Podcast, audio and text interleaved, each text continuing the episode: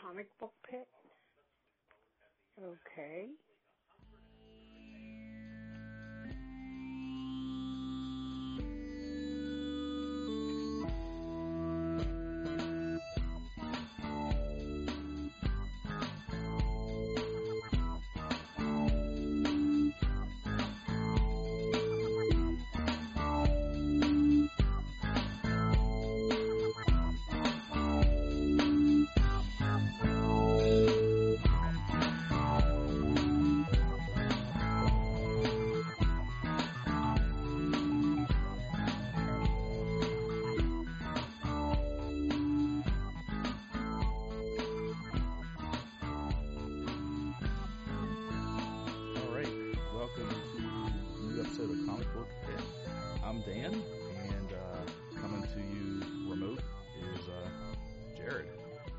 Dan, I'm coming to you from North Irwin, Pennsylvania, and the scene here is one of pandemonium.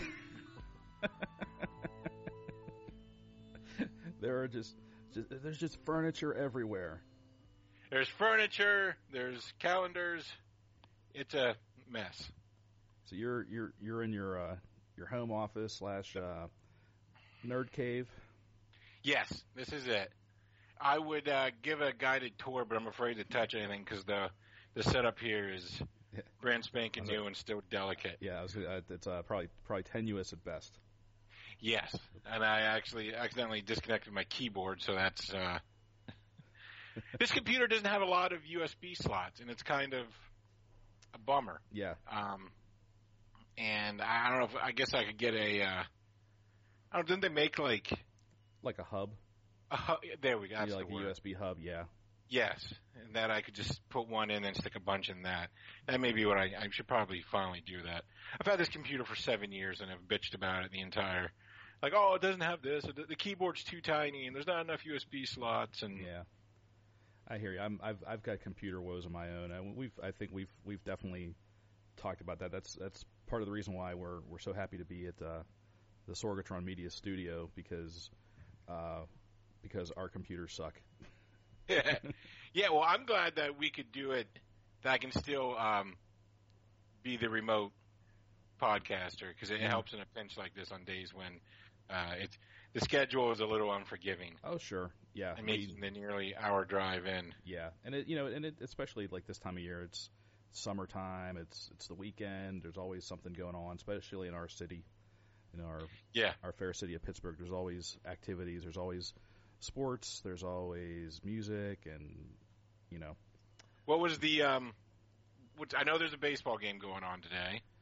Obviously, mhm. uh, is there anything else going on that you got caught in traffic Yeah, on the way? I don't know. It, Sunny it- Beachview. yeah, there was um there was traffic uh coming into the city, and then once I got through the tunnel, there was uh traffic uh yeah coming coming down from the south into the city. So I yeah I have no idea what's well. going on today. It's I'm I'm woefully uh unprepared to drive in our city sometimes. Those are the two worst tunnels. Yeah. Squirrel Hill and Fort Pitt. Yeah. Those are the two worst. Those are Yeah. So if you're ever tunnels. if you're ever visiting visiting our fair city, beware. Come at like four in the morning. come come out of the the Fort traffic. Pitt, yeah, come out of the Fort Pitt Tunnel uh, at like you know three or four in the morning, and you'll get one of the best uh, best views ever.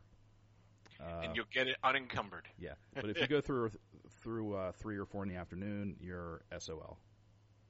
Now let me. Uh, I, I, you know, this is more the pit portion of comic book pit that we're dwelling Sure. on. Do you prefer the nighttime Fort Pitt tunnel reveal or the daytime Fort Pitt tunnel reveal? Ooh, that's you know that's a that's a good question. I think if it's during the day, I think it depends on the weather. I True. Think, I think it has True. to be like a sunny day, like uh, you know, Yeah. blue sky, you know, very few clouds. You get a really good, um, you know, view of the city.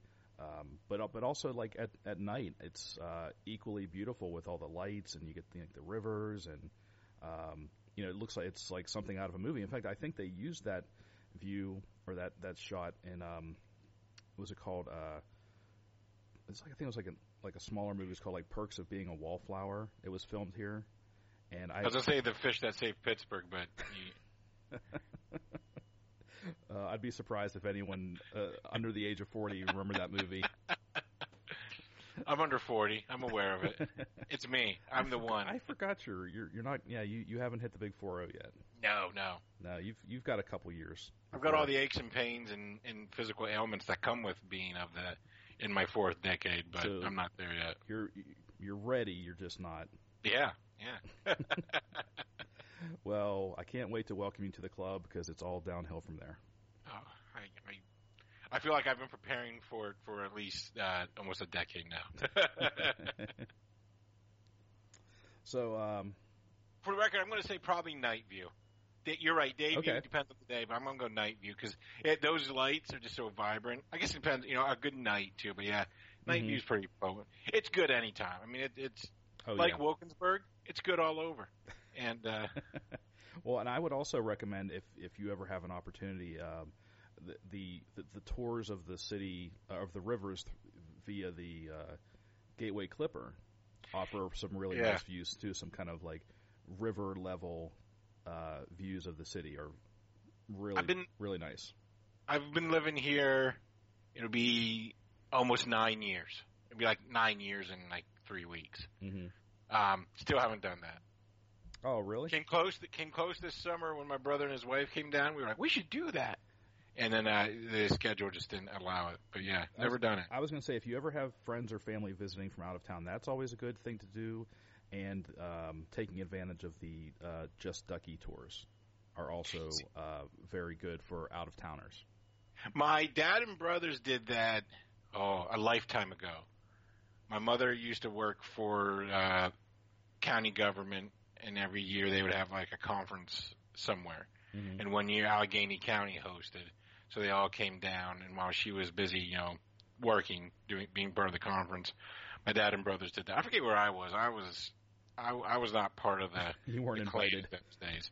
well, I was in my early to mid twenties, so okay, was, so you were you were Yeah. otherwise occupied. was- yeah, I was. Those were my lost years. You know the the the funny thing, um, I've lived here pretty much my entire life, and I've been on that tour three times.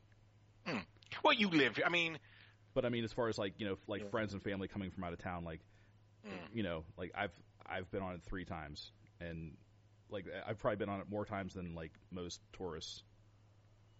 And Okay. I and I live here, and I- I, see this. I get to see the city every day. yeah, yeah. I was like, what's? So I haven't I haven't got to. This is kind of this is this is we're getting way off topic, but this is kind of uh, the first time I was on one of the the tours. Uh, you know, because the these are amphibious, or like World War II, like refin like refurbished or whatever, um, amphibious vehicles that drive on you know land and water, and they they drive um, into the river and they convert to like sea like they're you know seaworthy or river worthy whatever, and they the the pilot drives around and gives you more information and you know um, and at one point they they cut the, like they they slow it down like to a crawl basically. And if there's any kids on board they they just go over the mic and say hey does anyone want to steer you know steer the boat?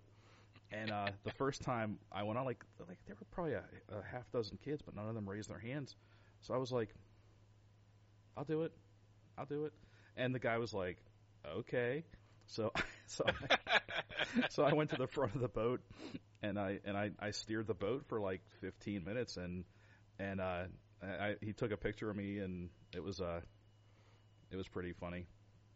It was like the uh, the the big kid got to do Yeah. it. I think they gave me a sticker too.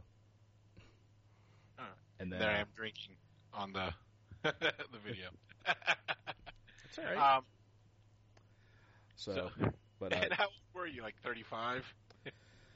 yeah, I was definitely in my 30s. I'm, Well, hey, no one's going. Sometimes you just have to. no, uh, actually, I was probably just no. You know, this was before. Let me think. No, you know what? I'm sorry. I take that back. I hadn't turned 30 yet. I was Okay. maybe like 26, 27. Okay. But still, Hey, no kids want to step up. that's right. Someone's got to steer that boat. Someone's got right? to. Yeah, someone's got to. Someone's got to step up and be a kid. Much like much like this podcast, no one's going to step up. We have to just uh, grab the reins and and steer it in whatever direction That's right. it right. needs to go. That's right. So, well, so speaking of which, so we've got some uh, we got some comics to talk about. So um, I think we've got a, probably a couple that we are both going to talk about, and then we might have a couple that, like one that I've read that you haven't, and vice versa. So Yes. what do you uh, what do you think? We, what do you want to talk about first? Maybe um, I don't know. Maybe action. Yeah, we can talk about action. I You, read action. I read action. You read action. You know what's weird is I had I, just yesterday morning. I woke up and I I'm here in the office, so like this ideally the stuff would be ready to me to like look at reference, hold up to the camera, what have you. I filed everything away. I had no. The pile was about a foot high of comic books, and I filed them away. I was like, I have too many. I have too many comics. And uh, but yeah, action, action 1001. I read it. You read it. Um, I Mm. loved it. There were some moments where it kind of, I don't know how I want to say this. I just kind of, there were some moments that just felt, I don't know, traditional. I don't know, easy, lazy, I don't, cliche, maybe cliched. I'm trying. To, there's just some. Be, I mean, it's still the all is still there. Mhm. Um, Bendis definitely gets Superman, gets the world, gets the character. There did, like I said, there was a couple moments. I think like in the Daily Planet and some of just, I guess some of the Bendisy cliches were there. Some of like the the over the, the too much. I don't know the over talky Yeah. What? bits. Yeah, I would. Well, yeah, I would agree. Uh, although I, I feel like he he's definitely dialed it down a little bit. Like he's, it's like Bendis. Like when he was writing like Miles Morales and Avengers. I mean, he his Bendis was up to like ten. I feel like this is like Bendis at like a six or a seven. Yeah, I mean I've read some Bendis where it's like word balloons and then the the art peeks through. Yeah. It, it's practically prose. Um, it's not that far, but there's like when he's fighting those like robbers at the beginning. I was like, there's a lot of dialogue here. um, and then it just, I think some of the Daily Planet stuff felt a little cliche. I did like how Patrick Gleason do, drew Clark Kent as like big and like frumpy. I was gonna. I was. It's very subtle, but it was there. I thought that exact same thing, and I. I I thought it was well, yeah. The the art I thought by Patrick Gleason was just, uh, just top notch. I mean, he's, you know, I don't think he's considered one of the, like, sexy A list artists that we have in this industry, but he's definitely A list talent. And, yes, and I agree. and and I um and I and I totally agree that like yeah there's there's scenes where they like he he gives Clark like the hunched shoulders Yep. and he kind of has this like sad sack face on him but then like when he's Superman he's that like Curt Swan like that barrel chested you know he, like he's big but he's not like he doesn't look jacked like he doesn't like how some people draw him like like this He's not a Stephen Platt drawing. right he's not this like roid filled like rage monster he's Yeah. he's like he's he's big, but he's like I said, he's got that barrel chested look where it, like he's he's formidable, but he's not. You know, he doesn't look like you know he's doing CrossFit or something. He like he's a farm boy. like he, Uh, you're right. The, the, the farm boy is the perfect and and it, how he should look. right, It's, And- it's the yeah. and I, I I came to this realization, or I should say this epiphany. Like it's, and it's like a personal epiphany. I don't know if anyone would agree with it or if it would be shared, but you know, I, I think people assume, like we all assume, oh, Superman is big and strong because he's powerful. He has superpowers. He's from he's an alien. He's from Krypton, and it, it- I think I'm like, well, wait a second. He, grew up on a farm. He did he did manual labor. I mean, yeah, he had super strength, but he still had to lift things. Like he still had to do chores. Yeah. Like I think I don't think anyone's ever explored the fact that like he probably has his physique. Like like uh, like why hasn't someone at the planet said or thought like Clark Kent is such a nerd, but the dude is huge, and like like why like it should be like two lines of dialogue and like someone says that and someone's like, well, the guy grew up on a farm. He you know Yeah. I wonder if that's happened. I mean, we you, between us, we've not read every no that's true. panel of Superman, so I wonder. So I'm sure at some point someone said that, but they didn't always draw him like that. But I do think it it does make it that should inform the uh, the visual. Yeah. I mean, yes, it's a comic book, and they can look however they Oh want. sure, he's he's had like a, a million different looks since nineteen. Sometimes it's got like Since 1930s. body, stuff like that. But yeah, I, always liked it when they made him just a little uh bulkier, and using that idea that he was like a farm kid to uh, inform that Yeah. this. where like he he's like big and beefy for a reason.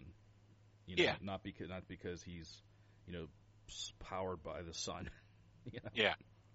Um, but I- I, you know, just getting back to this issue, like I've I really am enjoying what what Bendis is is doing. I've I so far I've I've purchased and read and enjoyed the the six issue Man of Steel series or mini series, uh, Superman number one, and Action Comics one thousand one.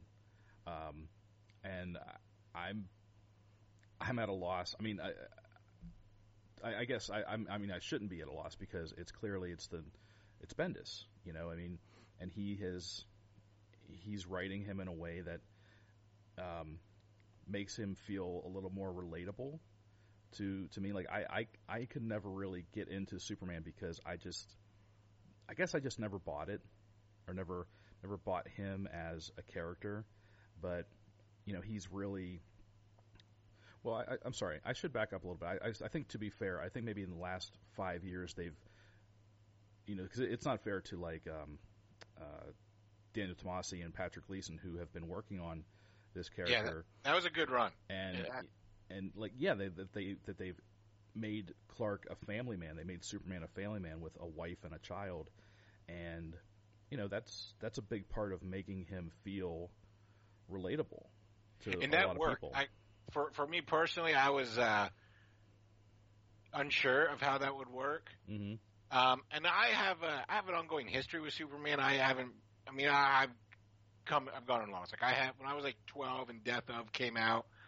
I got. I started reading it like on the regular then, and I have like a 10 year run of like every issue from like 92 to 2002. hmm Um, and then and then it's like sparse here and there, and then um, around the rebirth, I got into it. Uh, I, I went full bore because I really like. I was unsure I what it would be like. Um, picked it up, really really enjoyed it, and I've been there. You know, I've been on it ever since. I, I don't have all the actions. Like I was reading Superman, I really liked that Tomasi Gleason stuff. That that's what I really enjoyed hmm and um, it, it's really and then, so I was kind of sad to see that run end, that creative team leave. But I like that. I like what Bendis is doing. Really do enjoy. it. Um, I, I exactly for the same reasons you're saying. I mean, I, I was already there, but I'm just even more like he gets it, and he Mhm. it's a, really much a like a love letter to what makes Superman. Mm-hmm. Um, without and, and I like I. It's always weird to see like new stuff, like new villains or like little status quo shakeups. Um, but he ultimately gets like the core of the character, Mhm. and that shines through. And I'm glad that like Gleason was kept on to, to do the art on action because he he got it too. I mean, Yeah. Gleason's someone I first discovered on that um, Robin Son of Batman series. Oh okay yeah I forgot about that Yeah, and then um, stuck with him. And so like when you went to, I think that was another reason why when he went to Superman, I stuck with him because I discovered him on that. Yeah, uh, he, yeah. Like, like I said, he's he's one that, um, I mean, he's done a lot of work, and I feel like he probably doesn't, you know, He's been around a lot longer than we realize. right? Yeah. There's like I'd say 13, 14 years of stuff he's been Mhm. around for. But Well, yeah. I mean, because he well, he was definitely doing stuff. Uh, I mean, I, I think I didn't um, wasn't really introduced to him until the new Fifty Two. I believe. Okay. I believe he and Tomasi were doing Batman, the Batman and Robin title. yes, and Yes. and that I thought was was great, and um, you know, and I followed that for a while, and then I think I, I dropped off, and it wasn't until Rebirth, and it was actually you that got me into that's like really um, got me into picking up. Uh, I don't know if it was Superman or Action or both, but I remember it was specifically it was the issue where they went to the state fair. Superman, Yeah, and, very good. and Yeah, and uh, I remember you talked very highly about that, and then um, and I you know I was already kind of convinced, and then I think like that week I was listening to a couple other podcasts, and they they came out and said the like pretty much almost verbatim like the same thing like, and I'm like wow I'm I'm I'm definitely I'm missing something right now. If you know, if if everyone is, you know, clamoring and uh, you know, uh, you know, uh, so excited for Superman these days, which you know, Superman is traditionally thought of just kind of like like the big blue Boy Scout. He's just kind of Right. a bore. But uh, it, it sounds like having a family has has um, done well by him. Yeah, and it, and that can really um, it doesn't often work to age a character like that and do uh, a shake up with a character like that. But for Superman, they the, the approach they took with it, it really did work. It worked really well. It feels very natural. Mhm. And it doesn't feel like we're missing anything with Superman or that it bogs him down or anything like that. It's it's a very natural, organic like evolution Mhm. of the character. Exactly.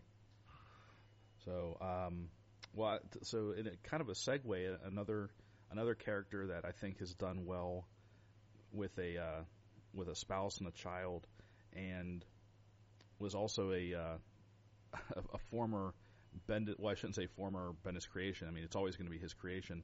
But uh, uh, I, I read uh, the new Jessica Jones from from Marvel, but this was a Marvel digital original. So this only came out through you know the digital means.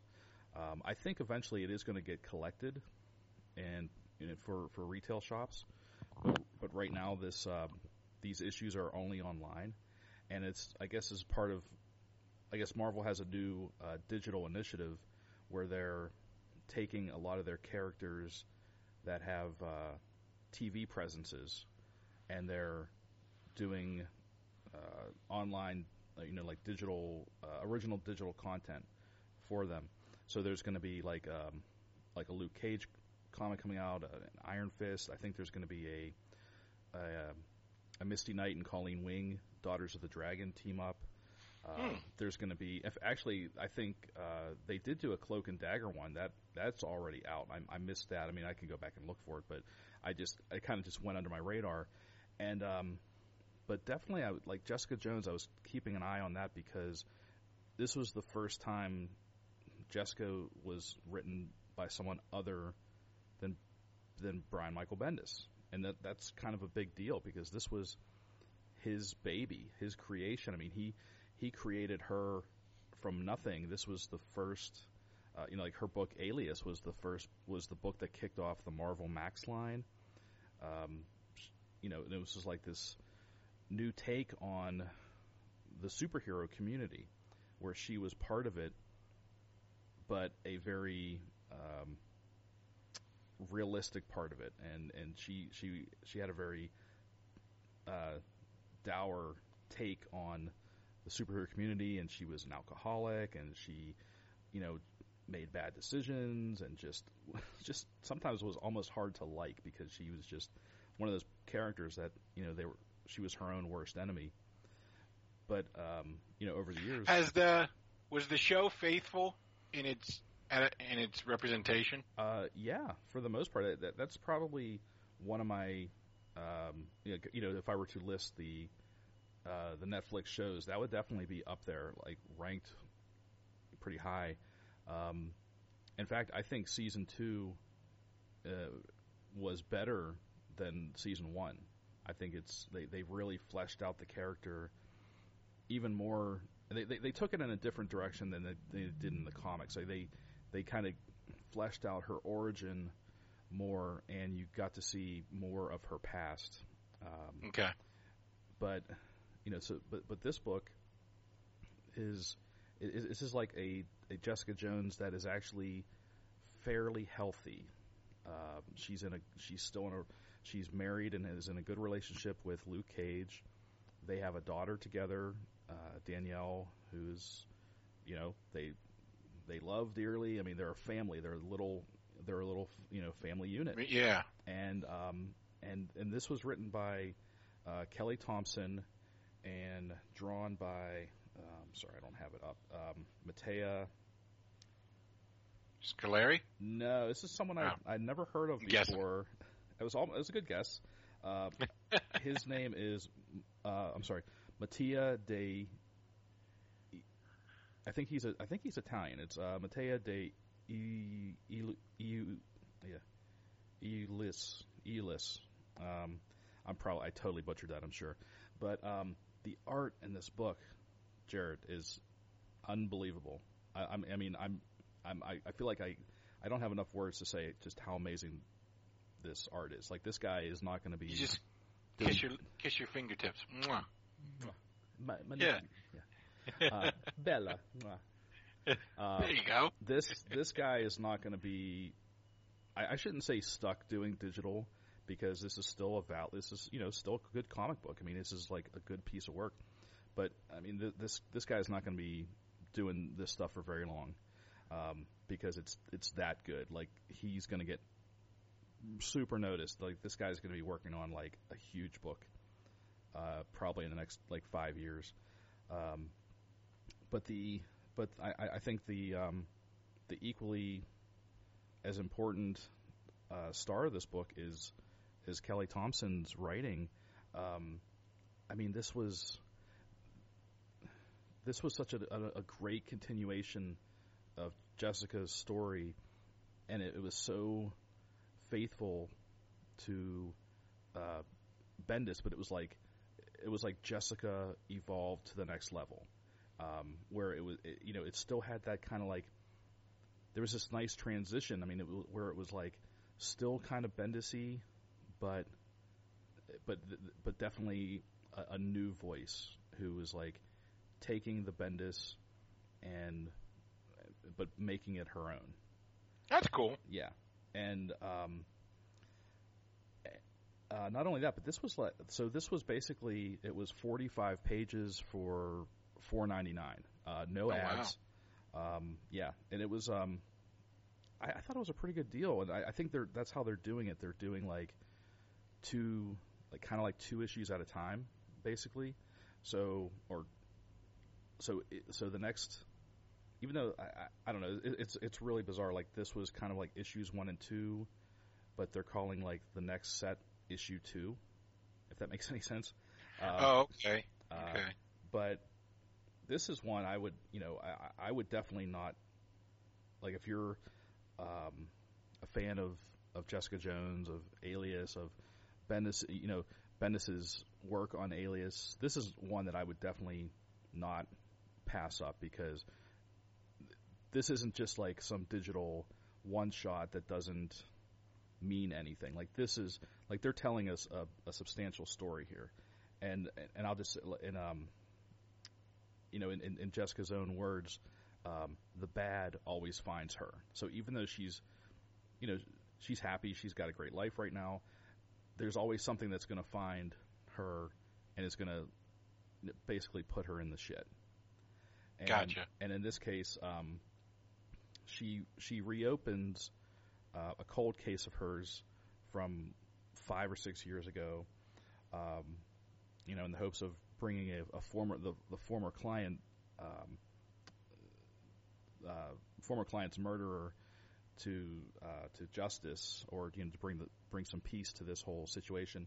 And she finds herself caught in this uh, uh, conspiracy or this um, this web of a serial killer who is is targeting um, superpowered women, like not like Interesting. not like a list. You know, like they're not going after Captain Marvel or She Hulk or Storm. I mean, like not yet. Like it's almost like they're starting at the bottom.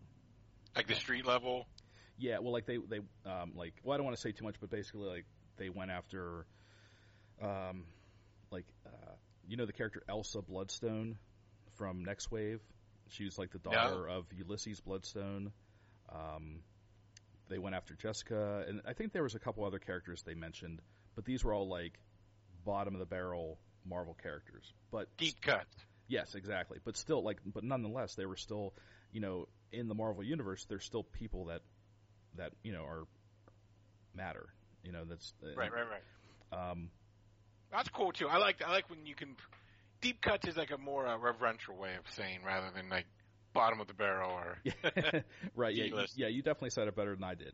Um, I, I like when I like when someone does that when they they empty out the toy box and, in plays with those types of characters. That's that's very cool. Yeah, definitely cool because you know, like, um, you know, they said Elsa Bloodstone. I was like, you know, to the to the average person, they might be like, "Who's that?" But then I immediately was like, "Oh my god, Nextwave, Warren Ellis." Stuart Immonen, that was such a great series, and Elsa was great. Oh, okay. I, I recognize that, but Yeah. and, and I'm the guy with 2,400 comic books upstairs, and I even just it went over my head. So Okay, well, it, it, just to just a, a sidebar for that, if anyone, if you've not read next, it's called Nextwave Agents of Hate, which is an acronym. I don't even know what hate. I forget what hate stands for, but uh, it's war. It's um, I think it's twelve issues, or is it twenty four issues? Anyways, it, it's it's collected in one thick collection, um, the entire series, written by Warren Ellis from beginning to end, um, drawn by Stuart Immonen from beginning to end amazing stuff. It, yeah, that, that I can't recommend that book highly enough.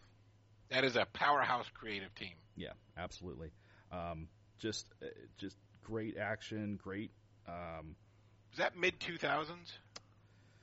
Middle of the last century or last decade? it was definitely early to mid two thousands. Okay. Um, yeah, like there were some characters you'd recognize in there. Uh, like uh, Machine Man is in it as part of the team. Okay. Um, the Monica Rambeau Captain Marvel Oh yes, Part of the yes, I know team. that. I think she went by Photon at the time. That I think that was a while ago.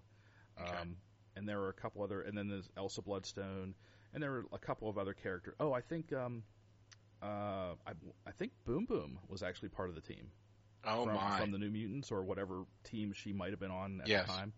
Um, yeah, there was. I think she was definitely on the team. It was just like this random assortment of just goofy characters or like characters that you, deep cuts, like exactly. we were just yeah, um, yeah. You, So again, the- again, the you keep saying it better than I do. I keep insulting these characters. You're like, you, you keep showing reverence. I'm like, oh boy. Um, anyway, These bottom feeders. yeah, these low lifes. Um, but anyways, but yeah, but getting back to uh, yeah, Jessica Jones number one. The if if, if you have the uh, the means to read a, a digital only comic right now, I would highly suggest plunking down your uh, your four ninety nine for this one, and and for future ones because it was like, like I said, once you once you read it and you get to the end, you're gonna want more, both for the story and for the art. Wow. So yeah. Fascinating. Yep. Interesting. So um, what else you got? Well, I know we both read uh, the latest issue of Batman. Oh yeah, Batman fifty one. Batman goes to jury duty. Batman does his civic duty. Yes. They actually say civic duty in the book too. And I did uh to plug my own self interest. I I had jury duty earlier this year. Oh, and I did a comic strip with uh where Incrediman went to jury duty. and then like civic duty was like the big like punchline at the end. And it's available on Instagram. oh, there you go. Or other uh fine social medias are. What's your what's your Instagram handle for everyone who wants to look it I up? believe it's my name. Jared Catherine. Maybe dot Catherine. Let me look. I don't know. I don't remember. So so this was, I guess, technically the first, even though it's not really mentioned. This was the first issue of the fallout, uh, or showing the fallout of Batman being stood up at the altar, as it were. I guess. Am I still on camera? You, No, you are, but, it- it up. but it's it's it's a little too pixelated to uh, No, not working. not yeah, working. it's my name, Jared Catherine. Jared Catherine. so so check out Jared's Instagram for all his cool uh, Incrediman comics. Um, There's Incrediman comics. There's dog pictures. There's baseball pictures.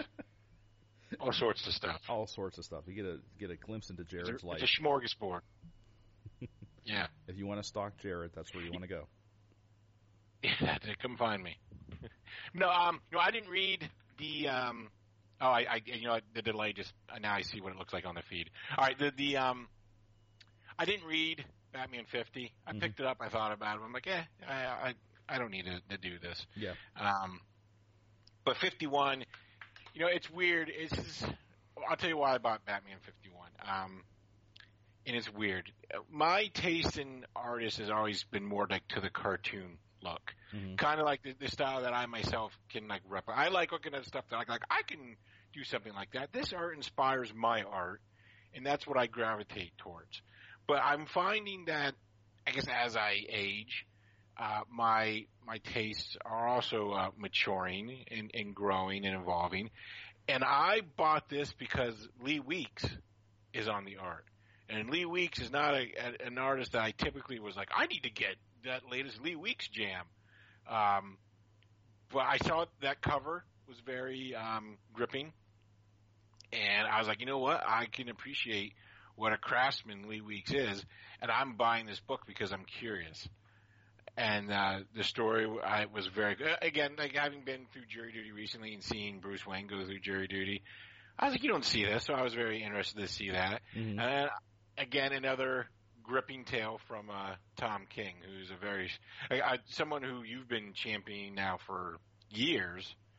Um, you were like ground floor on the Tom King uh, bandwagon, but yeah, it, it, it was very. I really enjoyed just the the it's kind of like legal thriller, like little mystery type Yeah. story there. Yeah, it on. was. You're, you're right. It was fascinating, and and it occurred to me, I'm like, wow, has no one ever um, told this story before of one of Batman's rogues uh, going to court, and and then someone having to stand up and say, well, you know, ba- you know, Batman did this and Batman did that, and, and you know, like an actual jury having to decide if uh, you know if one of his rogues was was guilty or did was Batman complicit in as not complicit in the crime, but like you know because Batman is not a not a Yes. not law enforcement. I mean he's Not an agent of the of the court, Yeah. or or the justice system. yeah It's like an episode of Law and Order, and this is the order si-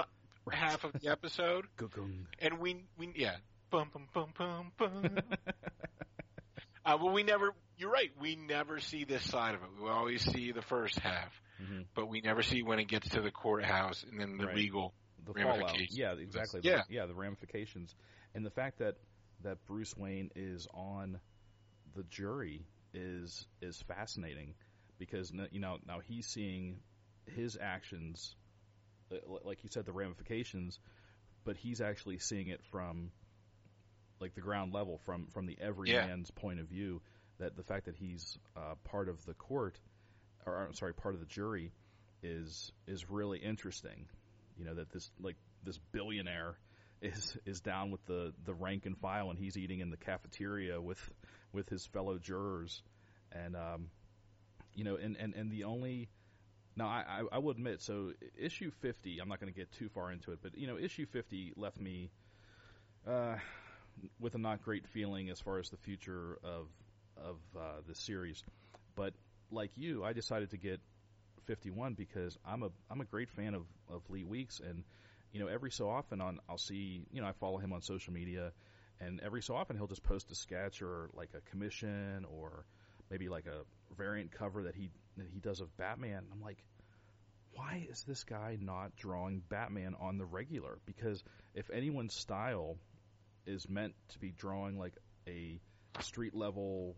dark crime type of character, it's him. I mean, he he worked for years on Daredevil, and Right. and, you know, which is you know Marvel's Batman basically. So it's like, um, so you know, to see him do uh, Batman is you know like, oh my god, it's finally happening! It's finally happening! Yeah. Um, and Yeah. so I decided to to uh, to go in and see what you know what was going on, and there was a lot of this I, that I, I actually liked. I I liked the the legal uh, procedural uh, procedural part of it. Um, I, I liked that they it was like kind of a throwback to see um, Dick as Batman, like covering for for Bruce while he was on jury duty. Yeah, that was cool. I like the exchange with Commissioner Gordon. He's like, "You're not him. You're the other one." You're the other one, right? yeah. or the um the like I, the forgot, I was paraphrasing, but yeah, like yeah you, Commissioner no, Gordon basically.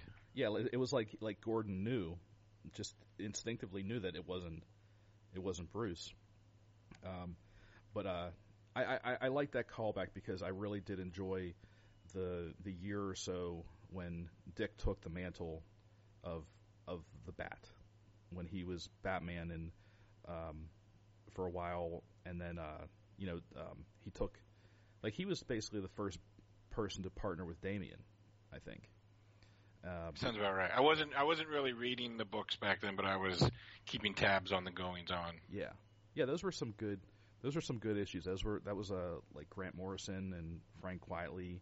That was like the Batman and Robin book that was Yeah. um, going on. And that was really good. And so that was a that was a neat era for Batman, and to see, like I said, to see Dick actually be Batman. Um, so that was that was a fun callback, and um, again to see to see Bruce being just part of the the you know the Ham and Eggers.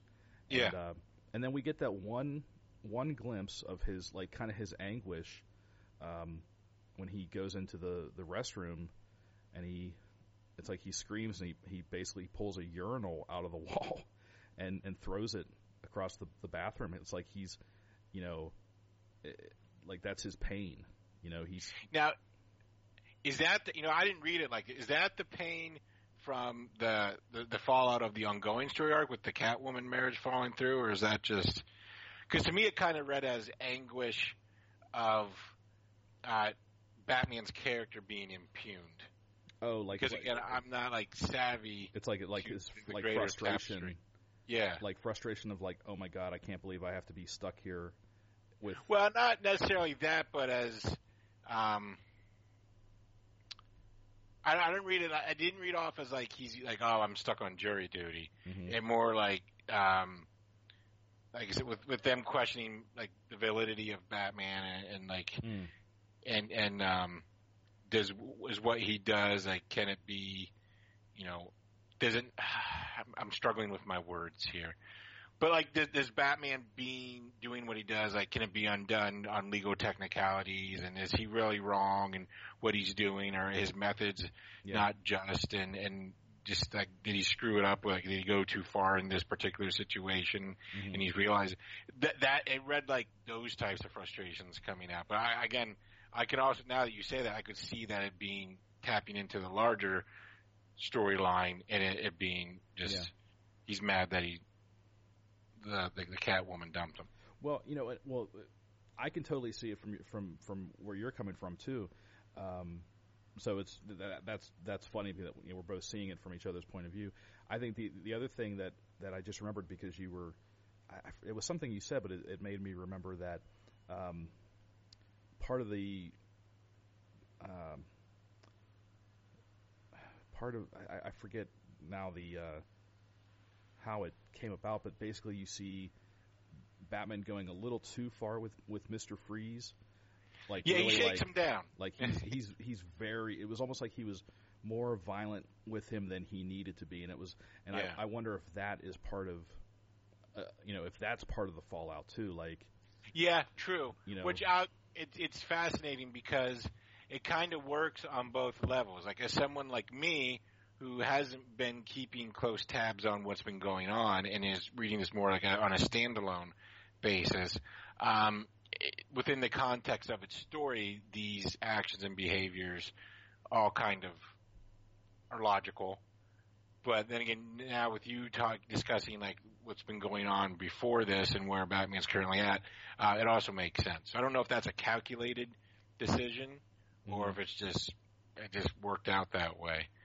Because I also remember like they're, they're t- Gordon's on the the witness stand and they're talking about how Batman did the autopsy and then the, like the the defense attorney's like grilling Gordon how like Batman's not you know uh, uh, on the police force and he, he's not you know he's, He's not, not a, a forensic to- yeah he's not he's not the coroner so like his findings can be um are biased and so like that that stuff like that is what like I was reading into like Bat, Bruce Wayne's frustration and then you know the I guess yeah I guess what he did to Mister Freeze it does make more sense in that context but it also just read like a shakedown Mhm. it's it's a shakedown yeah Yeah. So I I think this is going to be if I if I remember correctly, it's going to be like a maybe a three issue Is it? arc. So um, you know we won't. I don't think we'll have to wait too long for a resolution, but um, yeah, it, it'll be it'll be interesting to see how this plays out uh, story wise, and to see. I mean, obviously, you know, to see more Lee Weeks goodness. Yeah. and I'll pop in for like a three parter Yeah. that's cool it's cool Yeah, I, I- I think from from from this point forward, I I'm gonna it's gonna be a Batman's not going to be an automatic buy. It's going to have to be a case by case basis or an issue by Yeah. issue basis.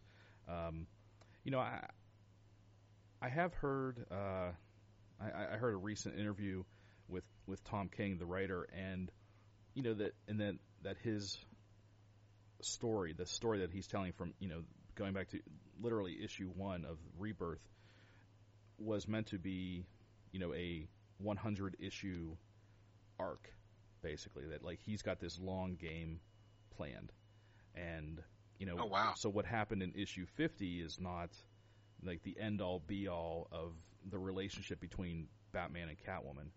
Um, so I'm I'm on the fence whether or not I want to, you know, if, if I'm going to lock in for the entire run, or if I'm just going to maybe, like you said, just kind of pop in if if it looks if it looks or sounds interesting, you know. Yeah, and that's kind of what I've done. I mean, because I did the whole Snyder Capullo run of Batman, and then I was kind of just, and when that ended, I was kind of ready for a change. Yeah. And then it, it, I think I read the Rebirth issue of Batman, and now I kind of, I kind of regret, kind of regret that because it's like, oh man, I missed out on like some, what sounds like some quality stuff, but what I was seeing like solicitation wise wasn't really grabbing me. Mm-hmm. But um, I've got some random issues here and there. I think there was one with Swamp Thing that I got. Oh yeah, that was pretty. that was really good. Um, so I, you know, I just sort of like if if it does real if, if it checks all the boxes for me, I'll plunk down my three four bucks for it. it's totally totally ridiculous, but I think I mean that was a really good issue. Like going back to that Batman Swamp Thing team up. Um, but I think my favorite part of that that issue was just the title, which I think it was called "The Brave and the Mold." Something like yeah, yeah, and like that was just that's so stupid but so brilliant. yeah. Um, another thing that like uh, kind of keeping on the Tom King track, um, his he's got a event coming out or a series a mini series coming out Yes. later this fall. It's called uh, Heroes in Crisis, which um, which is is intriguing. It sounds very fascinating. it's well, here's what was interesting to me. I, I've, I've read about this upcoming storyline, and that it involves this place that they're calling the Sanctuary. And the Sanctuary was name dropped in the most recent issue of Doomsday Clock. Oh. Now, I'm not oh. going to get into a Doomsday Clock review. I'm just going to say this: Doomsday Clock is was the storyline that the miniseries that was like advertised as Superman versus Doctor Manhattan. It's a 12 issue miniseries. Issue six came out. Still no Superman or Doctor Manhattan. I've heard. and and I'm starting to wonder if it's on. I mean, DC's got the multiverse. I wonder if it takes place on the Earth that we know. I'm starting to. It makes certainly makes me feel like it's not, but I, just the the representation of certain characters has not been consistent hmm with how we've been seeing them. And so it either takes place on a different Earth or it takes place like a little further down the road than where things are at now. Actually, and that's where that sanctuary reference made me think, well, maybe it is on this Earth, but maybe it's just like a year down the road because there's stuff they're talking about that's not been mentioned at all in the current like DC comics that I've seen. Like particularly this whole Superman theory and the, the scandal and controversy going on around that. Which anyone's re- if you haven't been reading it, it's like this like why are all the superheroes from America? Is like the United States government secretly creating superheroes. It's like some sort of like Hmm. scandal, like is, is, rumor. You know, like is this what's going on? Why is this happening? That's that's sort of like the the this ongoing thing in the world that this is taking place in. And like the way Batman's drawn, it's not the normal Batman suit that's in current like continuity and stuff like that. So it's kind of wondering if it's if they went to a different Earth. But then again, I don't know. It's weird. It, it just the whole thing's kind of just odd. And then like you go back to Rebirth and like the whole like oh Doctor Manhattan's like fooling with time and stuff. hmm I I don't know. It's we'll see. It's just like you know when you're you say it's Superman versus Doctor Manhattan, you're halfway through, and you've only they've only shown Superman like once, like in the second issue or something like that, and he was like in like one page. It's like I don't know, and it's all these peripheral characters seems to be the focus. It's not bad. It's just Just uh, it, it's moving at a very slow pace. Well, and I, I also wonder if there's something to be to be said for you know uh, red herrings. Like what you know, I mean, I'm sure there will be some sort of final confrontation between Superman and Doctor Manhattan, but uh, again, I wonder if maybe that was just kind of the the the red herring to you know to kind of like It could be. It could be a misdirection to kind of keep like from the bigger story or to to or keep maybe Doctor Manhattan is Superman, and that's what the. whoa blown my mind.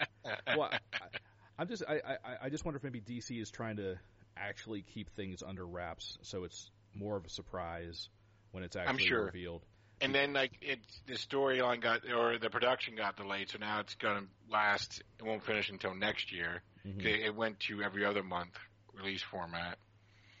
Yeah, But- quite honestly, I, I I forgot that it was still coming out. Uh, I I'm only reminded when like on New Comic Book Day when it happens to come out. I'm like, oh, Doomsday Clock. I Yeah, I stopped reading it at issue two or three, or after two or three. Okay. Again, not because of like quality, just um, just forgot about it, and it's it's it's Yeah. it's, it's not on my radar. Um, the the couple of issues that I read, I thought were were okay. My my you know my mind wasn't blown. I might I might do like kind of the Netflix equivalent and just wait till it's you know like halfway or well it is halfway now. Like maybe I'll catch Yeah. up, you know, and you know go back and buy some issues Right. and kind of or when like, it's all binge read. yes. And I'm curious. Maybe maybe once it's all together and you can just plow through it, maybe it won't be as um frustrating Yeah, to read because the complete right story. Can, yeah, yeah. Well, you know, and and and and that was the that's you know for for us for um for some of us that came into comics a little later, like in like the maybe like the mid to late '80s or '90s. You know, a lot of these um, seminal works like Watchmen and Dark Knight. I mean, um, you know, we have the advantage of having them been finished. Like they were finished when we started reading, so we didn't have to wait month after month uh, or every couple of months or however long it took for Watchmen to come out or for uh, you know Dark Knight Returns to come out. I mean these these books, these collections were there waiting for us, and we didn't have to uh, Yeah. we didn't have to wait at all. And and I don't mean to turn this into a history lesson, but weren't both of those series delayed in releasing when they were coming out too? Oh, I, I, I, I wouldn't doubt it. I mean, I, I don't know for sure, but I, I would not doubt it for a second because of the, uh, just because of the scope of Yeah. of uh, what they were doing and yeah and, and, and you know probably what was involved as far as you know the storytelling and the art and um, yeah I wouldn't be surprised if those if those books were delayed coming off the line So, Yeah. So history's repeating. Yeah. but uh, yeah I, I I think that you know Doomsday Clock might be one that I'll I'll wait for and, and I don't hold Watchmen as some sacred cow, so I, I don't have any. I'm not offended by what by them using the characters. That, that Oh. doesn't bother me. I, I've Yeah. I, I've, I've become desensitized to the exploitation. So I feel like at this point, since we've already, um, you know, like we got through as a as a comic book community, we we survived. Like everyone was up in arms, or you know, half the people were up in arms about the before Watchmen line of you know comics, uh, all the various miniseries for uh, with the uh, spotlighting the different main characters, and we survived those. Everything's fine. So I think at this point, you know, I, I feel like the, the number of people, uh, of dissident people, uh, who, you know, cry, cry rage, uh, at the, the thought of using the Watchmen, I, I feel like that has lessened some. perhaps I yeah. I mean, I, you still hear it, but yeah, it just Yeah, it's just, it does, just you're, a- you're, screaming at the clouds. now. exactly. It, it just doesn't seem to be as, as big of a, an issue as it used to be. Like, They're when- still going to do it, and that's what's been oh, proven. sure. There's always going to be someone It's- who's going to, yeah, he's like it's still said. moving forward. What they should do is like a t- as a, some sort of like crossover miniseries where the Watchmen characters combat like the Charlton characters. Oh, that would be like the Question versus Rorschach and uh, Blue Beetle versus Night Owl and Captain Atom versus Doctor Manhattan. Oh, that would be kind of well. That yeah, that would be kind of cool in a, in a weird way. Since that's what they were all. That's all based on. Yeah. yeah. So, okay, well let's uh, move on a little bit now. I think you had another book that you were going to talk about. Yeah. Oh yeah, I'll just say um, I read Spider Gwen thirty four. It was the final issue of the run.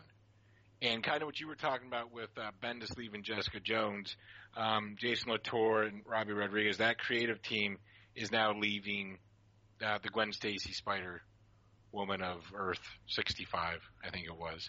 You know, I've read like every issue of the series, going back to Edge of Spider Verse through like the first volume and then the, the second volume because there was some event where they rebooted.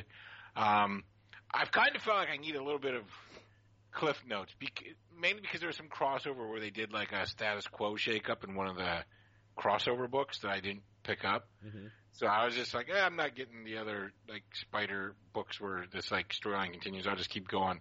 And then when it comes back, like, wait, what happened? Um, so there was a, a bit of playing catch up with me, but I really enjoyed it. It was a really cool um, series, and it, it put a, some unique spins on like the familiar characters from Marvel, and just sort of opened up this whole like multiverse romp that it has, and was really cool. So I don't know what the next step is for the Gwen Stacy Spider Woman, Spider Gwen. Um, so I don't know if if I will follow the character or not. But uh, like I say, it, it did add its run. It told a complete story, um, and was very enjoyable. And I just wanted to just note that as as that last issue came out last week. Cool. And sort of now it's being unique to see. Um, so I keep. I think there might be some. I don't know if something's been officially announced or not. I see something called like Spider Ghost or something like that. Oh yeah, like the Ghost Spider or something. Yeah, I Ghost just saw. Spiders. I think that might be like her next series, but I'm not sure. I haven't had a chance to uh, research it to see what what that deals with. And I know she will show up like in other properties. Like uh, there's like this Spider Geddon crossover event coming up, and oh. she's gonna be in that animated movie coming out in December, which looks kind of cool. Yeah, that looks like, really good. Spider Verse. That that I'll, I'd like to check that out. That yeah. looks interesting. Yeah, I'm pretty sure that I'm, I'm i thought I heard that uh, Ghost Spider, something about that uh, was mentioned or was announced from last week at San Diego Comic Con. Okay. Um, so yeah, it doesn't sound like she's going away anytime soon, which is which is good. I actually I, I feel bad. I actually I, I really enjoyed reading that um, reading her her book when it first came out when she was first introduced. I, I really liked the the the the take that they had with her, like mm-hmm. that whole alternate universe. Um, I thought the creators were really good, especially I, I I love the artist. I don't know if it's the same artist um, Robbi Rodriguez, yeah, yeah. He, he's there's like some fill-ins here or there, but yeah, he he pretty much did the art all the way through, and with that art, it was a very unique take, and, and they sort of were able to build their own world with the character and do, do like their own thing, and everything about it just be, was very um unique to itself, and yeah. it, it was very much its own thing as far as like the the look and the concept and everything. It all played well together. Mm-hmm. Had this sort of like broad concept of the multiverse and the hopping around and the different variations of the versions of the characters interacting and everything. It was really cool. Cool. Excellent. Okay, so um, so the next book I was going to talk about real quick. Um, these are just a, couple of quick hits uh, that I have. So this is the first, uh, uh, uh the Magic Order number one by Mark Millar and um, artist Olivier Coipel. This is actually the first. Uh, ne- this is the first comic to come out of uh, Mark Millar's deal with Netflix. You know, I did read it. I think I read. Oh, we they sent us a preview, so I read the preview. Yes. And it's still published by Image, but it is like the Netflix imprint. Right. Yeah, on the on, on the back cover, it's it's very it's like the big Netflix logo right on the back of the cover. Yeah, yeah. Um, so this was uh, this was I thought really a fun first issue. Um, the, I guess the the tag or the uh, if you know the elevator pitch is uh, magic meets the mob, So it's like oh, that's yeah. this like uh, five yeah like five families of magicians um, that protect our world. They're they but now they're battling like a common enemy who's picking them off uh, one by one, and you know by day they're they they come off as just regular people, but you know in like their secret lives they've um, you know they're sorcerers, magicians, and wizards. They protect the regular world, the Muggles, if if you're a, if you're a Potterhead, uh, from uh, forces of darkness, and but again, they're like so they're they're they're trying to protect people, but at the same time they're trying to um, protect themselves, and they have you know in their own families, and um, so the the Magic Order focuses on on one family um, initially. I think that's who we're going to follow throughout this. I, we haven't really been introduced in depth to any of these other five families just the first uh, family. Uh, but the the first issue was really good. It actually, I think it actually came out like last month. Uh, Yeah, and I I I, did. I kind of I, I missed it, but I heard a lot of people saying really positive things about it, and uh, so I you know I read it and oh my god the first of all like the the art. I mean we don't get to see Olivier Coipel that much anymore. He was he did a lot of work for Marvel um, Mhm. a while ago, but um, you know now I, I'm not sure what he's doing if, if he's just freelancing or what. But oh my god, I'm glad he's on this book because it is just very pretty. oh it's gorgeous, just gorgeous stuff. Yeah, I like. I mean, it's very much the uh, the Mark the, the Millar style. Hmm Um, it's very much a Mark Millar piece, but yeah, that artwork is just gorgeous. It, it's intriguing. I like the concept too. I liked it. That's why I checked it out when I saw the preview issue come through. Um, a to see that beautiful artwork, and it's a concept that does uh, capture my interest and see what it's done. So, Mhm. um, not enough for me to like plunk down my dollars for it, but uh, I'd something I'd keep keep my tabs on, and I'm sure eventually it'll become a Netflix show. So we'll see a live action version of it. Which uh, the visual cue, if they take like the production design from the comic, hmm I imagine it'd be a very uh, uh, good looking program to watch too.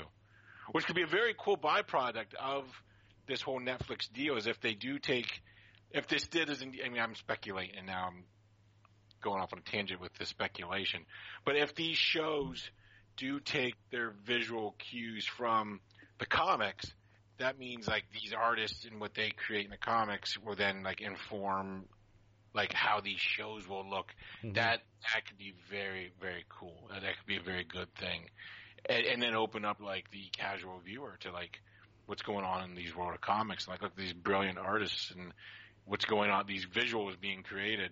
hmm Well, and, and and he's got he's got so many. I mean, uh, properties prior to the Netflix deal that I mean, hopefully will be part of the Netflix deal. Like, I mean, Reborn, um, Starlight, Huck. Uh, Oh right, right, right. Yeah. uh, Chrononauts. Uh, I mean, Yes.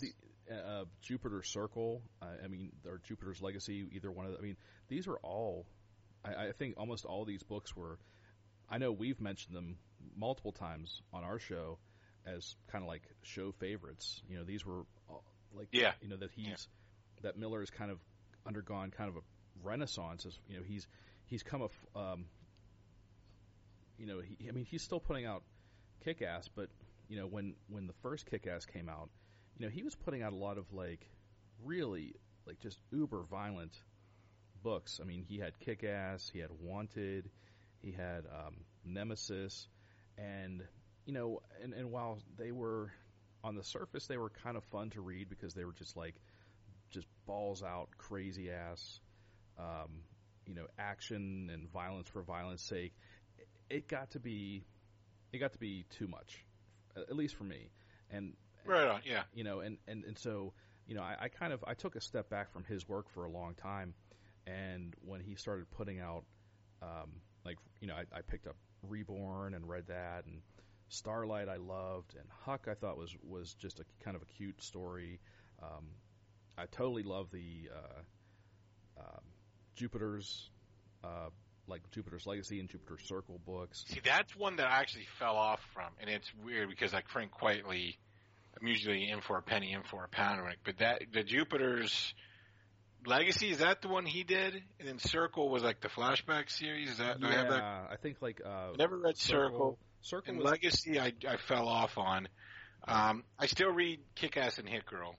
Mhm. Uh, I'm I'm keeping even with the re-release, and then yeah, Huck Huck I kind of forgot about, but yeah, I, I bought those. And Chrononauts was one I I enjoyed. Yeah, that was a lot of fun. So yeah, hopefully, like you know, the, I think he's in a good position where he's got a lot of great material, and and, uh, and you know, and, and hopefully this Netflix deal will only be good for his future material. You know that it won't, uh, you know, won't sully it in some way, or uh, Right. that he won't just be putting it out for you know just to churn it out for you know fodder for the for the Netflix machine. Um, some like I, I don't even know. Do you remember the, the book War Heroes?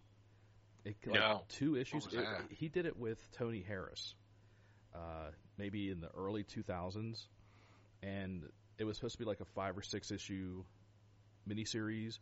And mm-hmm. I think exactly two issues came out, and he sold the rights, and like, or he made a deal or whatever to, you know, with some comp- some production company for the rights to War Heroes, and like that was the last anyone ever saw of War Heroes.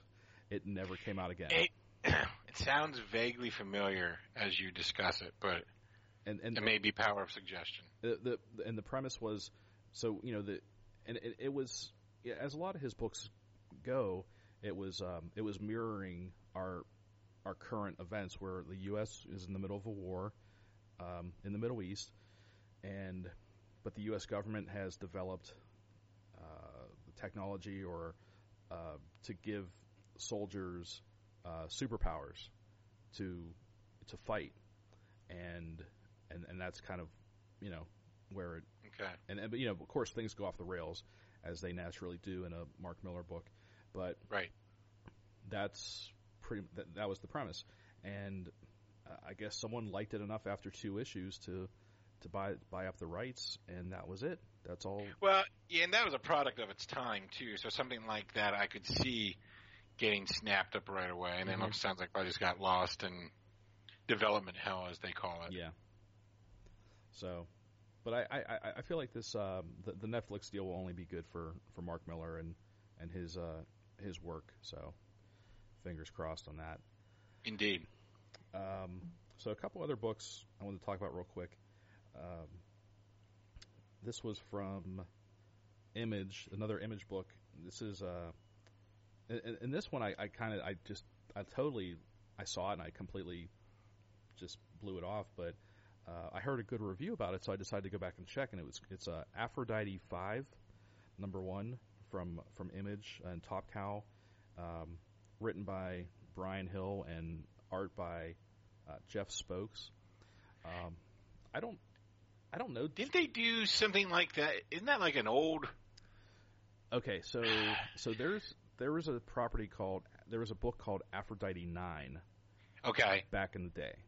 That was like Okay. Marc Silvestri. Uh, I think that was like pretty much like the first thing like David Finch ever really like that was his first like kind of or that's what he was known for like Real, real cheesecakey, wasn't it? oh super cheesecakey like uh the like she had long green hair like very voluptuous yeah, like a short skirt and butt Yeah, hanging but- out. but, okay. like, big old guns and just like Yeah. the, the the stereotypical male fantasy whatever yeah. for comics um Also a product of its time. exactly um but they've you know and and they they've retooled that property um a couple of years ago. They brought it back and I was actually reading it for a while because it was a really good story. It was almost like kind of it was in the future but it was it was little games of thronesy where it was like you know it was it was a lot of intrigue and it was a lot of like uh some political drama and uh this Aphrodite character was kind of right in the middle of it um, and it was like it was the future but they had dragons and just this whole thing and Right on. it was really good for a while, and then I kind of dropped off. Um, but there's a but then they've you know, the idea was like Aphrodite nine was always kind of like in the future.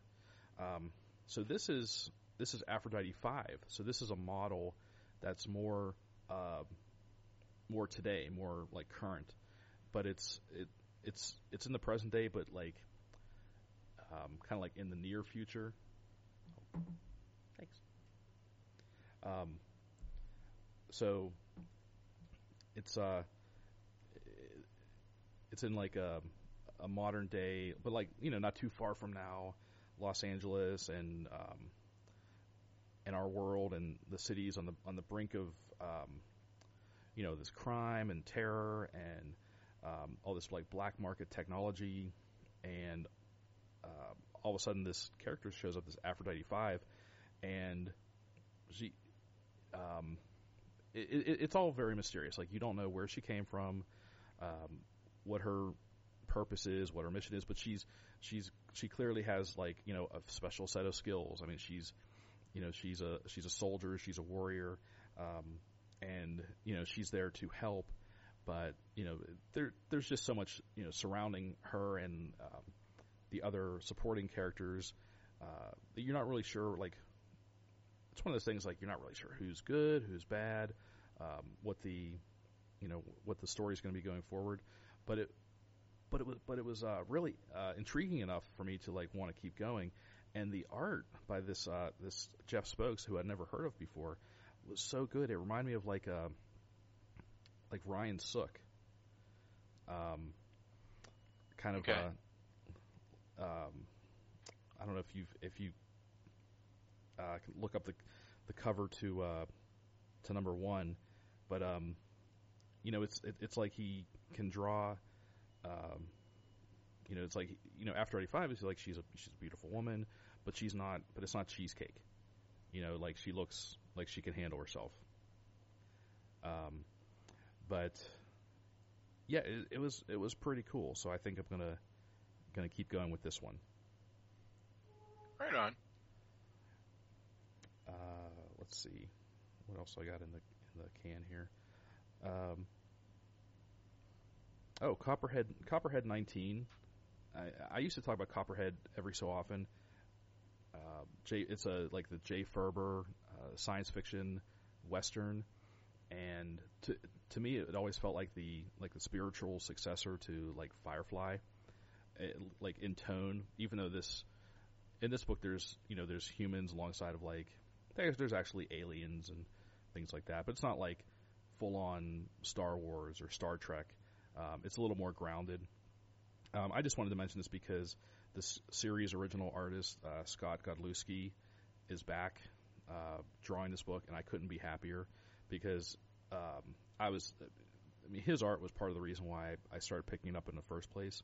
Um, but this is this is you know even with the fill-in artists um, have been you know like decent, but I feel like they were just placeholders, um, waiting for for this guy to come back, and I'm I'm glad he did because this is this book is like as much him as it is uh, Jay Faerber. So welcome back, Scott Godlewski. I'm I'm so happy you're back because it's Right on. it's one of my favorite books, and, and when he left the book, I was like, oh man, it's kind of a bummer, but you know, I still kept going with it because the story was still pretty good, and but um, yeah, I'm I'm a I'm a happy nerd, Good. and that's all that matters. Yes. Your happiness. yes. so I think that's that is probably all I've got for as far as comic reviews. I think that's a good place to put a pin in it. That's a lot of comics reviewed. Yeah, we uh we talked about about six or seven comics. That's pretty good. A lot, lot to chew on there. That's right.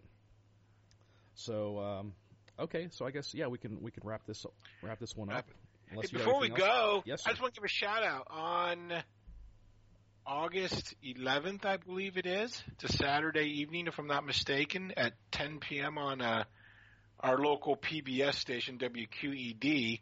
There's going to be a comic book documentary, Aaron. Oh, that's right. I forgot about I forget that. what it's called. Uh, it's called I think it's like comics with an X. Um, between the pages or between the panels, I forget what it's called. like. Something like that. Horrible plug, but um, yeah. our heart's in the right place. Yeah. So, like I said, and that's that's interesting. That'll be on the local uh, WQED here, and we got sent a um like the first ten minutes of it, or a link to the first ten minutes of it. Mm-hmm. Yeah, and uh, yeah, I watched. I, mean, I it's- watched it. a- It was pretty good. it's a good old fashioned. Uh, from the first ten minutes was like a just interviews with some notable names in the comics industry, Mhm. just about like comics and what it does for them and what it's about. So it, it I think it'd be worth a watch. It's not a Rick Sebak special, but not everything can be a Rick Sebak special. Yeah, no, and I, I, I think this will be fun, and and and it should, it should, we should note that this, um, I forget the gentleman's name who who put this out. It's Michael. Yeah, I'm. Michael. and- I'm I unplugged my keyboard, so doing any type of searching is like very difficult. We'll have to put uh, a we'll, we'll- put up a link, or we'll put Maybe up. in our media episode we can also. yeah, but um, oh, but but he's but but this gentleman has taken this uh, documentary uh, nationwide. So it's if if if you miss it, you know, at uh, if you're not able to watch it locally here in Pittsburgh, I mean, the, the chances are it's it's either coming to your town or it's been in your town, and there's I'm sure there's a there's a way to watch it.